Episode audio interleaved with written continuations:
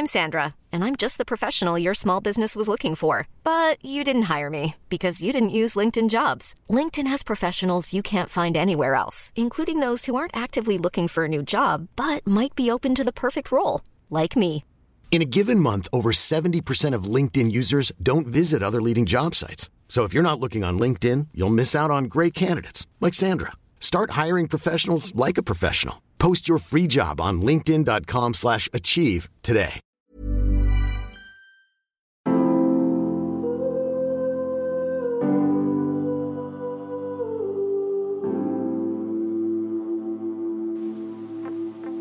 Welcome back, mamas. As part of this podcast, I want to make sure that I tell all different stories of motherhood and matrescence. Matrescence is a framework that finally describes what happens to a woman when she becomes a mother, how her identity completely transforms, and that it takes her some time to understand what it means to be a mother. It takes time to become a mother. It is not something that happens automatically. And underneath all of that, we carry deep expectations around what it means to be a mum, who we should be, how we should act, and how we should feel. And so, this podcast episode is one that I am really proud to share with you. This is all about the matrescence of adoptive mothers. Melissa Christian is an adoptive mother of three children from Taiwan. She read an article in a magazine that I wrote describing what matrescence was. It was such a moment for her to realise that even though her children were not biological, there was something profound that was changing in her. Matrescence gave her the word and the framework to understand how she had changed and why she's been feeling the way she has. Since then, she went on to create a Facebook group to support other adoptive mothers and is beginning to see how profound this could be. We need a new language and new support around women who become adoptive mothers just as much as we need it for all of us. This story made me cry at least three times. It showed me how universal matrescence is, but also it opened my eyes to a new understanding of the pressure and expectations we put on women who decide to adopt their children. It is a really important conversation whether you have adopted children or not. I know it's going to open your eyes and heart in a whole new way. Enjoy.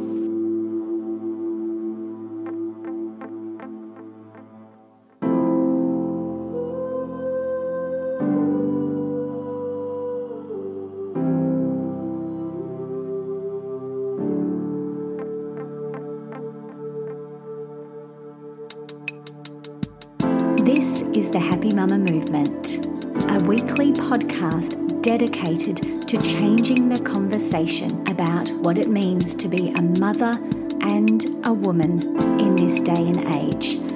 I'm Amy Taylor Kabbaz, author, mama, and former journalist. After spending 15 years chasing news and burning myself out trying to be Superwoman, I realised that I was chasing a dream that no longer served me. And since then, have dedicated myself to understanding the transition that we go through as women when our whole identity shifts with motherhood. Every week, I will bring you the very best insights and inspiration I can find to help us all change the way we feel about this time in our lives and create a movement that allows us to honour motherhood differently. Melissa, I am so excited about this conversation that you and I are about to have. Thank you so much for reaching out to me and coming on this podcast to talk about matrescence and motherhood for adoptive mothers. Thank you. Thank you. So, my goal for this conversation is to do two things. One is to point out and make everybody aware that matrescence is for adoptive mothers too. That this mm-hmm. is very much an experience and a framework that we need to use when we talk about mothers that have become mothers through adoption, but also to highlight the differences what it feels like to be an adoptive mother and how we can all understand that differently. So let's begin at the beginning. Mm-hmm. Tell me about your experience of becoming a mother and choosing to go down the path of adopting your three beautiful children that you now have. Okay, thank you. First of all, I guess like every woman, you have the dream of getting married and having children, and it's all rosy and it's beautiful. Well, less than six months into my marriage, I discovered I had endometriosis.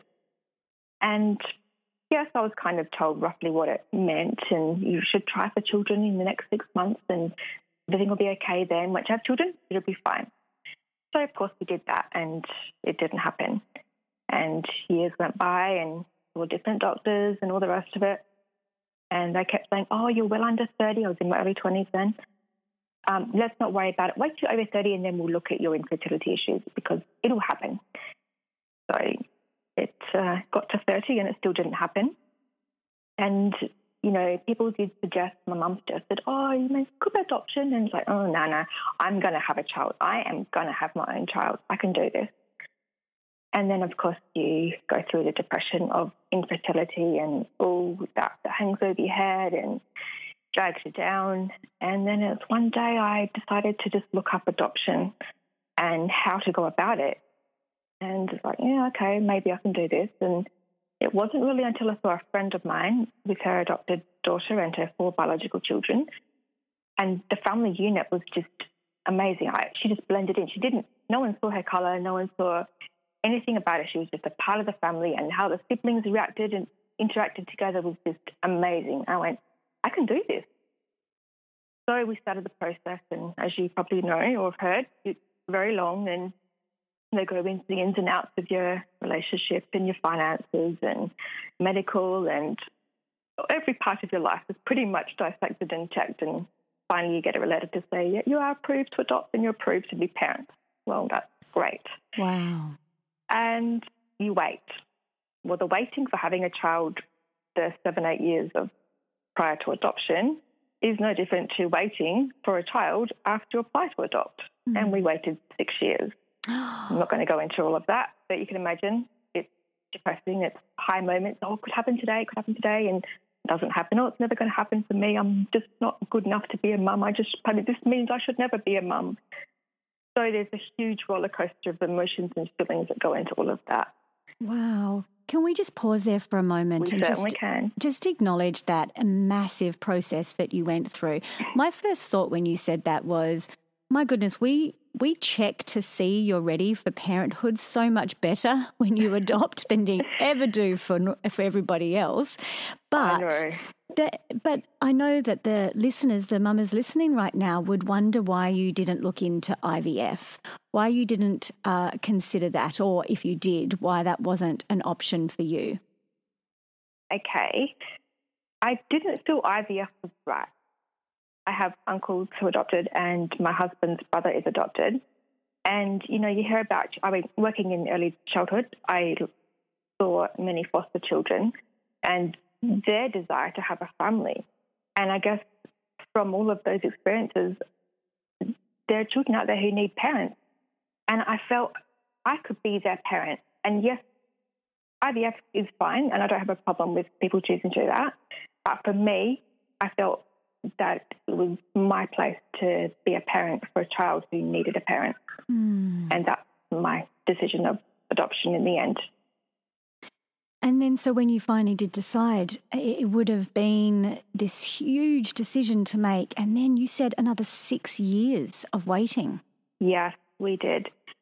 It is a huge decision to make. And you know, the first meeting we attended, I hate to say this, but I was really put off of adopting it was like, oh, this is just way too hard. Like, there's there's no chance I'm ever going to adopt. They they requirements just seem out of reach. Mm. But stopped and went, you know what? I'm going to do this. I'm going to fight to the end, and we're going to get there because this is my only hope of having a family. Is how I felt, and that's how I framed it. And so I fought, and we fought. And as hard as it was, you eventually, we eventually achieved that goal. And what was that like to realize that first?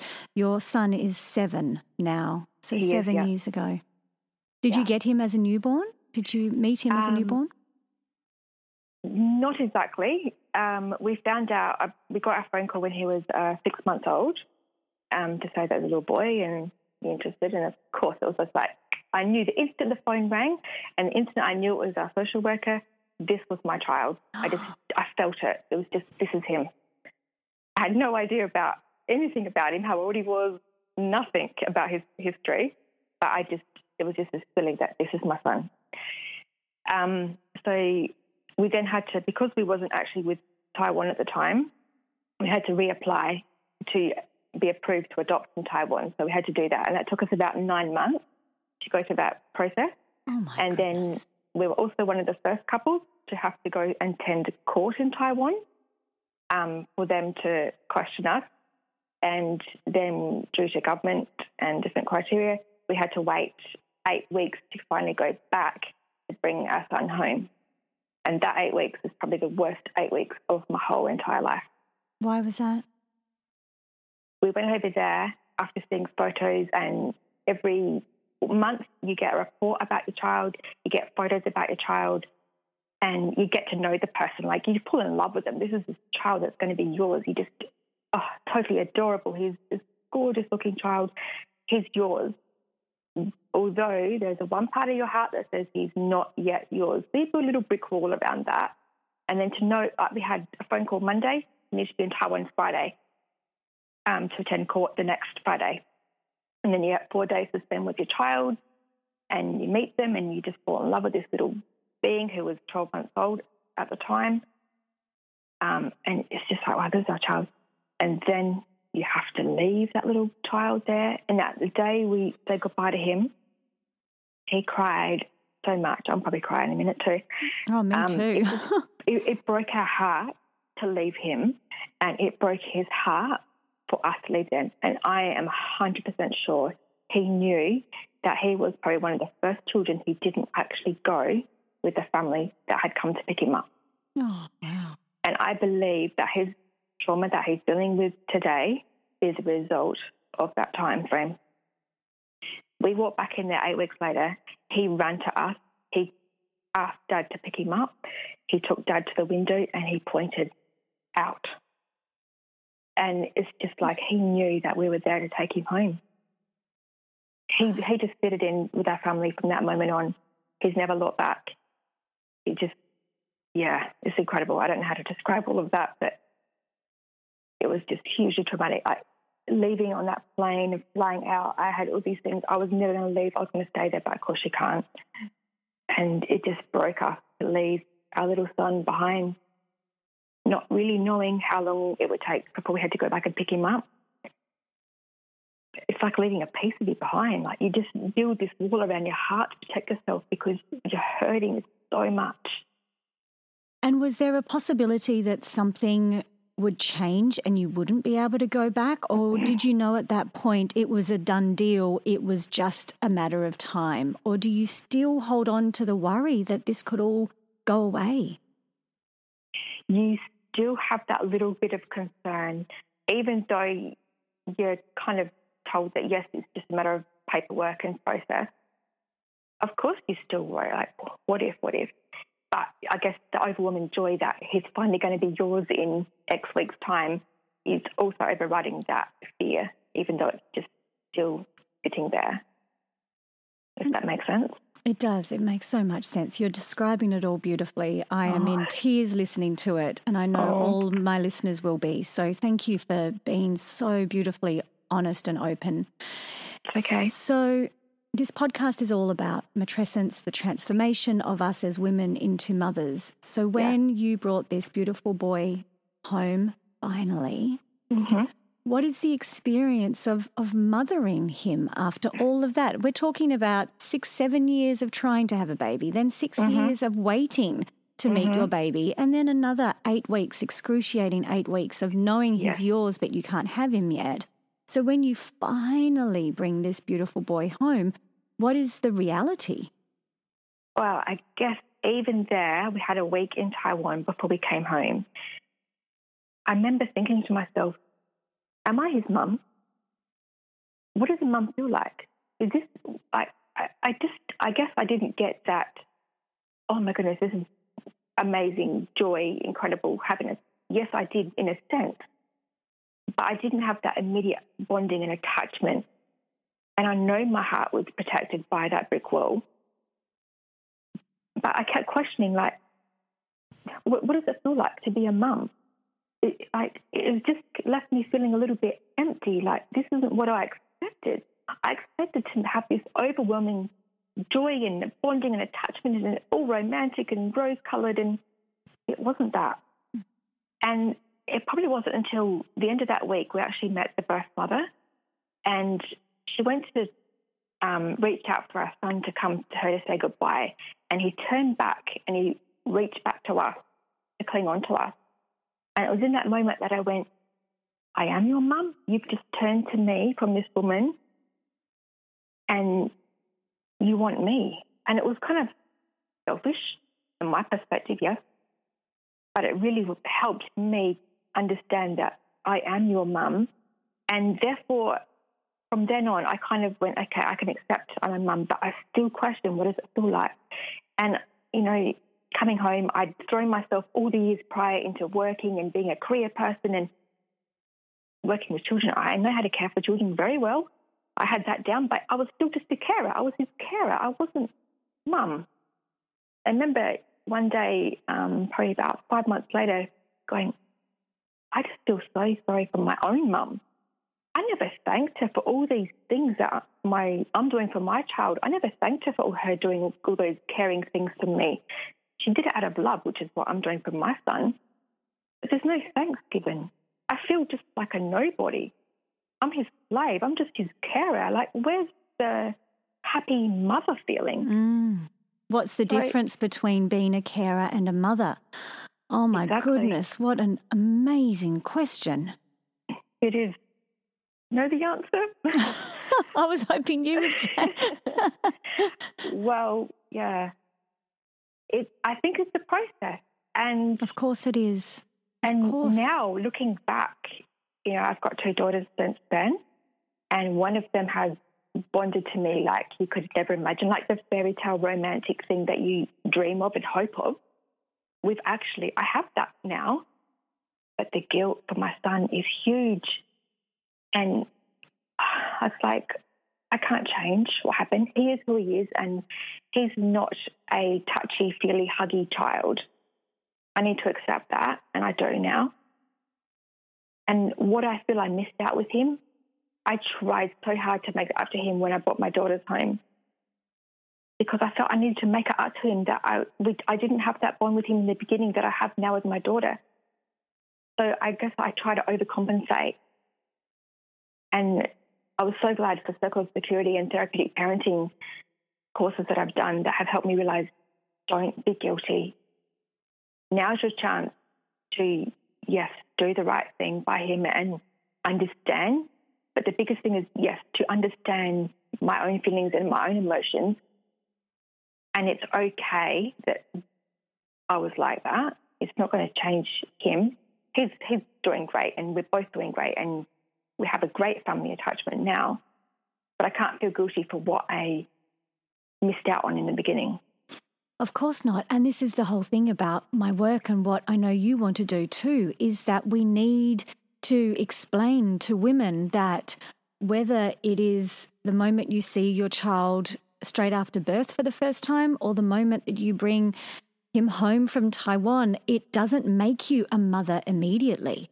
It this, doesn't. It's a process. And I know in your own healing in your own understanding of all of this, it helped when you spoke to mothers who had birthed children and you heard mm-hmm. stories of them struggling to connect with their children at the beginning. That that was an important healing process for you. Can you tell it us ab- about that? Absolutely was. Uh, probably about a year after um, um, Home I was talking to an acquaintance of my sister's, and she was just saying how her um, year old child and how she'd struggled for the first six months, and there was no such thing as this romantic idea that you just fall in love and bond and attach all the rest of it. And I was like, really? Like you've had a biological child and you didn't have that connection? Oh, okay. So maybe it's not so bad after all. And then my sister, even when she had her son, she said the same thing. She didn't feel that immediate connection. But okay, so maybe that is okay not to have that feeling. And of course, in the adoption world, you pretend that you do, and you want everyone to believe that you have because you don't want the fear of not being good enough to come out. But to actually be able to admit that I didn't have that in the beginning is a huge thing. Absolutely. yeah, but it's been good that people with mothers with biological children have been able to say that, and I've been able to realize that yes, it's okay for us as adoptive mothers the same. We're on the same page on that score. And what about the process of then adopting your two girls? They are blood siblings, the they two are. girls that have also come from Taiwan. Going into that uh, second time round, being uh, so much more aware of the process, but mm-hmm. also um, yourself as a mother, what was the difference? wow, it was a huge difference. So the whole process with those two was completely different. We applied in January, we got matched at the end of May, we went to the court in August, um, and then we only had two weeks, and we were back at the end of uh, near the end of September to bring them home. So that was super fast. That was had any time to process. You got matched as siblings. Oh my goodness! And here we are. They beat them. Oh, as adorable. And like I said, the daughter, meeting her that first moment at the orphanage, the youngest one, she just attached straight away. Like it was incredible. She just reached out and just clung on, and she didn't want to let go. Mm-hmm. And yeah, it was incredible. The older one, she was in foster care, so she's got a little bit more history behind her with trauma. Um, but I went in knowing that it's not going to happen, like the attachment isn't going to happen straight away, and that's okay. The connection is going to take time. And I was aware of that and I was okay with that. I understood my older daughter's got a lot of trauma with her past. And I knew that was going to be a slow process and it's going to take possibly years for that to come. So, yeah, I was far more relaxed in myself and was just going to let it flow. And so when my youngest daughter attacked so quickly, it was, wow, this is crazy. Like, yeah, overwhelming, really really about me. Like you just pinch yourself and going, I can't believe these girls. Like she loves me. Like mm. yeah, it was really overwhelming. Really, really overwhelming. Every day I just be in tears, going, I can't believe. Like just pinch myself, going, this is, this is unbelievable. Wow, what an amazing experience you've been through. So it has been. So along the way of bringing in these beautiful three children into your family and into your world, you have also begun to realize that there is a space uh, with adoptive mothers that really is being ignored. That we are beginning, thanks to works like matrescence and the fourth trimester and attachment parenting, and all of these wonderful ideas that are starting to become more popular in supporting the process of learning how to be a mother and feeling mm-hmm. okay mm-hmm. about it. But there wasn't this for adoptive mothers. And no. you now have created a spectacular supportive space called Matrescence for adoptive mothers.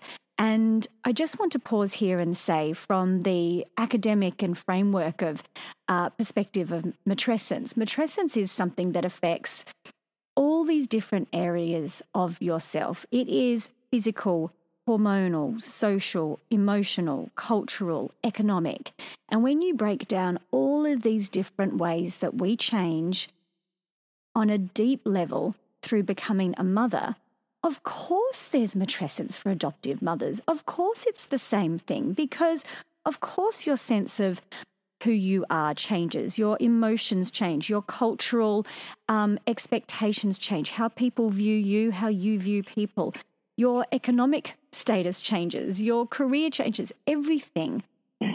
begins to transform. But we weren't holding the space for the adoptive mothers to acknowledge that, were we? No, no. And I think, um, like, there's, as adoptive mother, you are well learned in what you're going to expect from your child.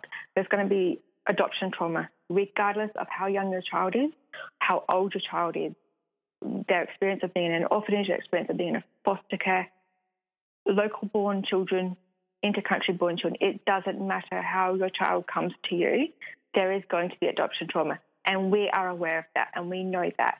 And we're encouraged to focus on that to help them to become attached, to help them to have a normal life, upbringing, family life, and to feel inclusive of the family.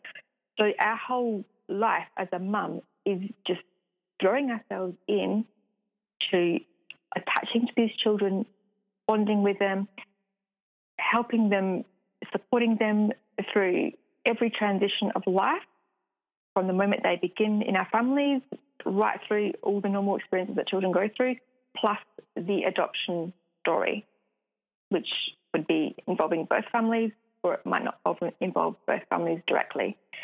So there's so much trauma there that we are focused solely on all of those things. You've got the wider community who hears of adoption, but what do they mostly hear? The terrible stories that I don't want to repeat today. Mm. That's what they hear, and that's what the focus is on: is the failures of adoption.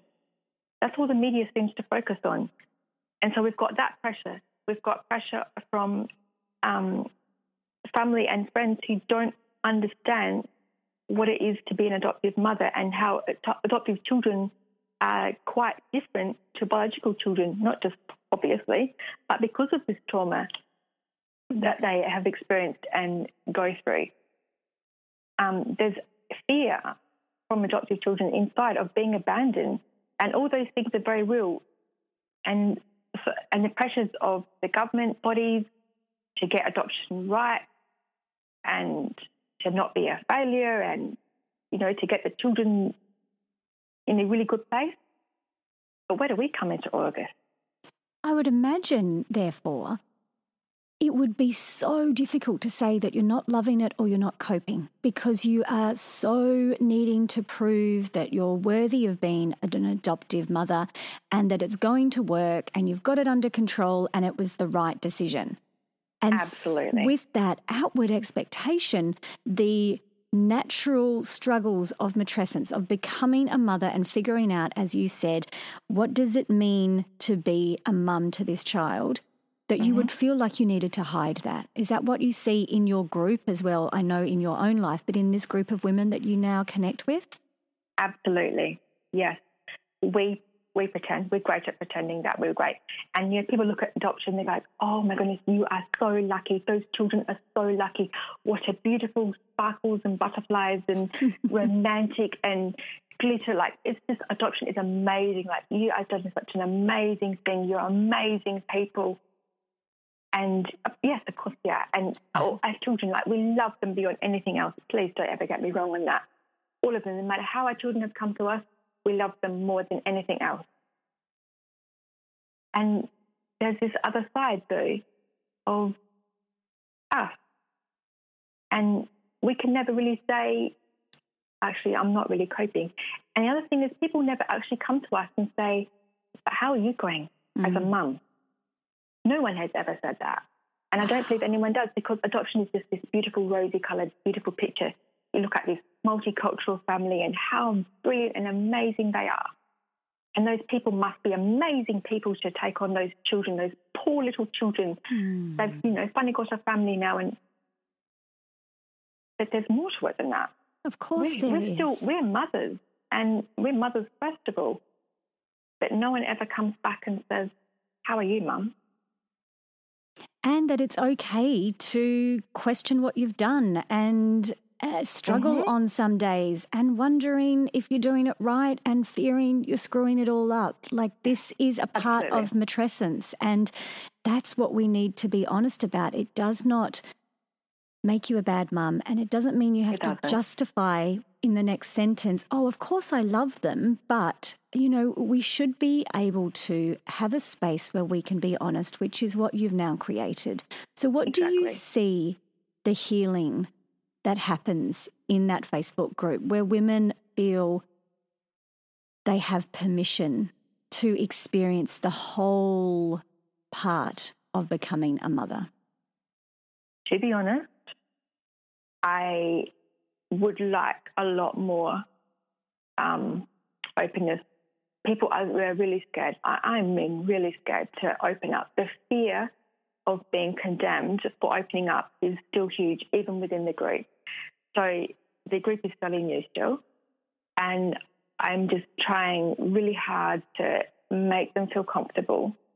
And hopefully, my voice today, even they can feel that they're okay it is okay to reach out. It is okay to voice your feelings inside. And the thing is, none of us can heal and none of us can move forward until we recognize our own well being and that we are struggling.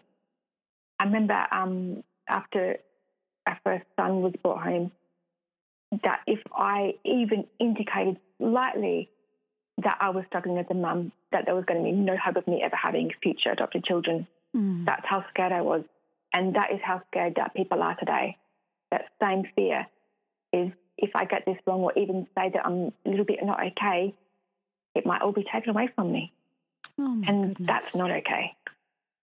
That just makes me want to cry. That pressure on these beautiful mamas who are changing and doing the best they possibly can to feel that level of pressure to get it right. I mean, we all feel pressures to get it right as mothers, but that is that is enormous to carry. It is. And I think that is the difference between a biological mother struggling with her experience in life is that we just have that added pressure on us.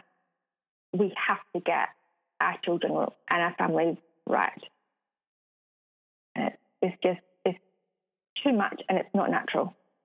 It's not, and it doesn't acknowledge the reality of parenting. Parenting is far from perfect and joyful and butterflies and sparkles, as you said. So, Absolutely. if you had your magic wand, though, let's continue with the theme of the sparkles and the butterflies. If you had sure. a magic wand and you could get in and speak to women who are about to begin the process of adoption, mm-hmm. you talked about wanting to put some more support around her with the post adoption space. Yeah. But would you also want to talk to her differently before she enters in? What would you say to her? Absolutely. Um, good question.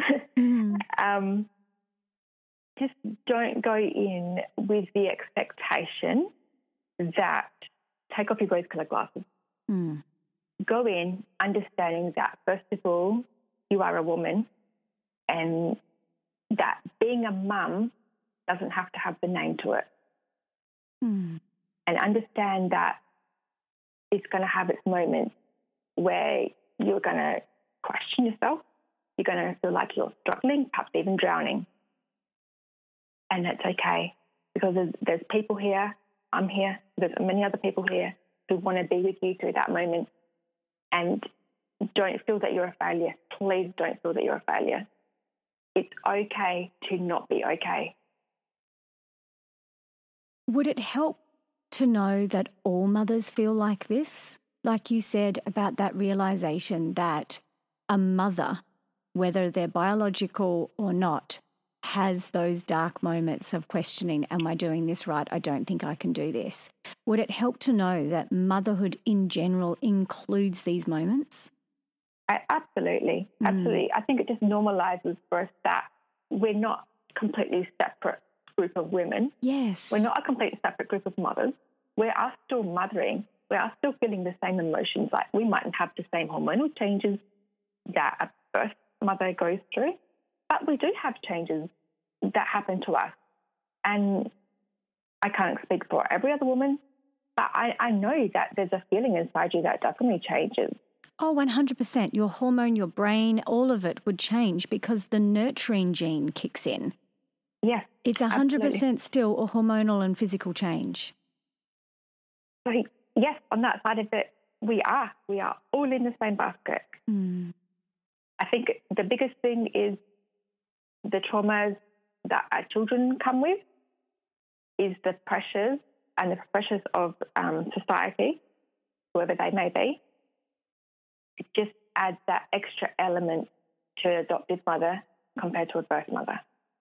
I really can see that because of this conversation with you today, Melissa. I'm exceptionally grateful for your courage to share this story. And I know that this interview is not just for mothers of adoptive children or women considering that, that we all need to understand this.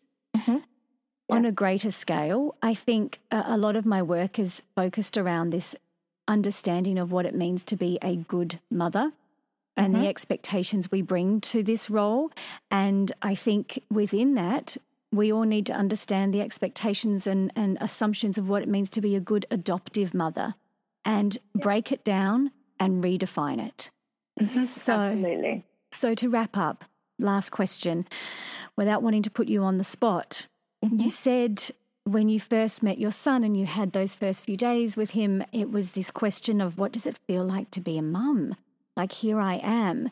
So, when you think about what it means to be a mum now, what it means to be a mother. What does it mean to you?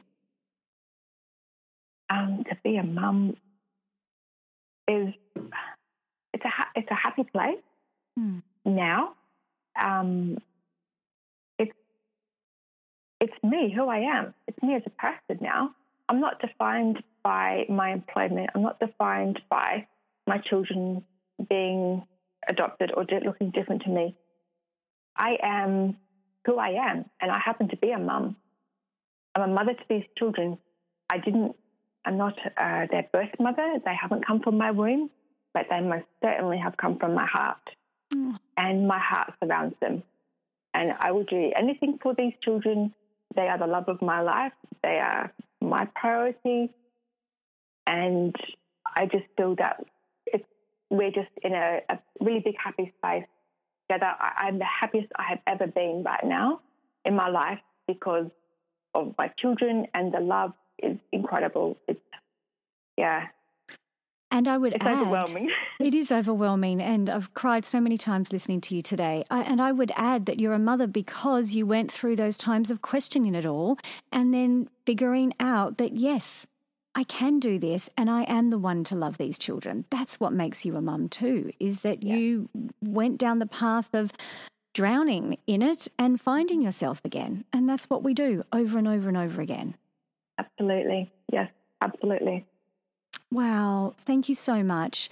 I will put oh, thank you. I will put in the show notes the link to the Facebook group um, that Melissa has set up. And as I said to Melissa just before I hit record, I think there is great work for you to do in this world, Melissa. I hope you're oh, ready. Oh, thank you. Because this is a conversation that needs to be had far and wide. So thank you for what you're doing. No, my pleasure. And thank you so much, Amy, for having me. And thank you for your article that I saw in the magazine that you spoke about matrescence. And It was just like a light bulb moment. I went, wow, this is real. Aww. I am so grateful for what you wrote that article because it really, really opened up to me that I have a word now that I can use to say, describe who I am and my experience. So thank you so much. You're welcome. We're here to spread it far and wide together. So thank you. Absolutely. Thank you. It is such a privilege to be bringing these conversations to the world. I really believe Melissa is going to change the conversation around adoptive parents we really need that. Matrescence is only the beginning of understanding the changes that we need to put in place to support mothers differently. And if you know of anybody who has been through the adoptive process or is considering it, I ask you and urge you to please share this podcast far and wide. Melissa and I want to get this out there as much as possible so we can begin a new movement for mothers of adoptive children. The link to Melissa's Facebook group to support you if you are an adoptive mother is in the show notes. And as I said, please share this podcast far and wide. Until next week, Satnam.